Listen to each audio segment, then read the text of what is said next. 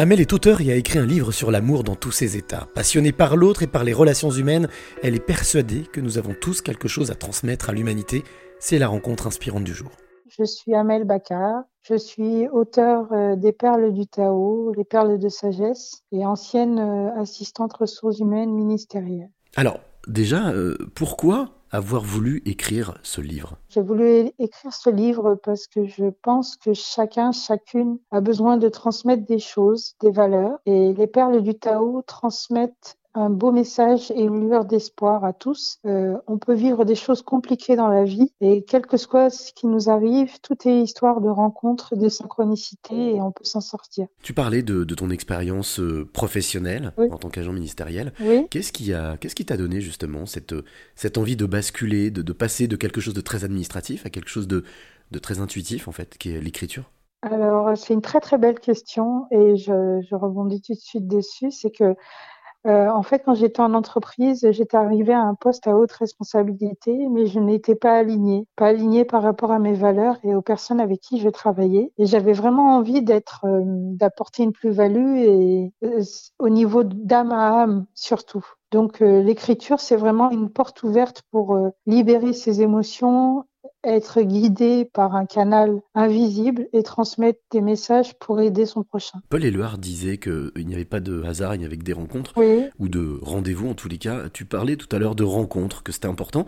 Est-ce que c'est une rencontre, toi, qui t'a motivé, on va dire, justement pour euh, passer du côté invisible Oui, en fait, euh, je, tiens un blog et j'ai rencontré une journaliste dans le cadre de mon blog il y a quelques années, avec qui j'ai eu euh, des beaux échanges pendant certaines heures. Et puis, elle m'a dit un jour, tu devrais écrire un mail et transmettre toutes les valeurs que tu as et tout ce que tu as vécu pour aider d'autres personnes. Elle m'a dit, le livre, c'est vraiment la porte ouverte à l'éveil et chacun, chacune a sa part de colibri à faire. Alors, quand tu te mets euh, face à ton écran ou face à ta feuille blanche, oui. quel est le, qu'est-ce qui te motive? Qu'est-ce qui, qu'est-ce qui est ton, on va dire ton, ton essence, ton gasoil pour avancer, pour pouvoir écrire?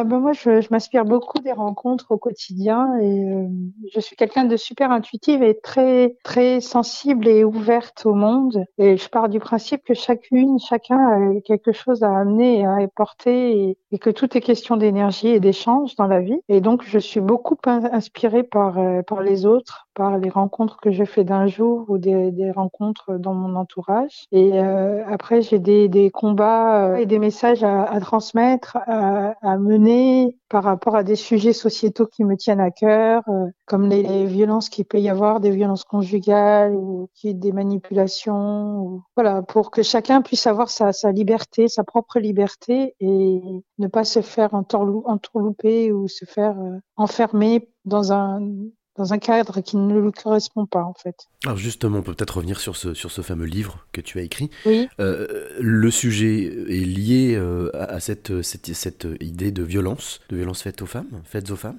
Oui, en fait, Les Perles du Tao, qui est édité aux éditions Claire Lorrain, est en fait un petit recueil de nouvelles. Je fais la démarche en ce moment avec des associations et il a été lu dans le cadre des Nuits de la lecture. Et euh, oui, ça parle des violences faites aux femmes et ça parle aussi du, cheminement entre la rencontre et l'amour entre deux êtres, entre deux âmes, et comment ça peut vriller et, basculer euh, du mauvais côté euh, dans des manipulations. Et j'explique aussi que chacun a sa part et que quand on a besoin de reconnaissance, qu'on a des blessures, et si on rencontre quelqu'un qui a aussi des blessures avec des envies de manipulation, ça laisse ouvert la, porte à pas mal de choses négatives. Est-ce que ça voudrait dire que pour toi aujourd'hui, l'amour tel qu'il doit exister ou tel qu'il peut exister, c'est une question de supplémentarité?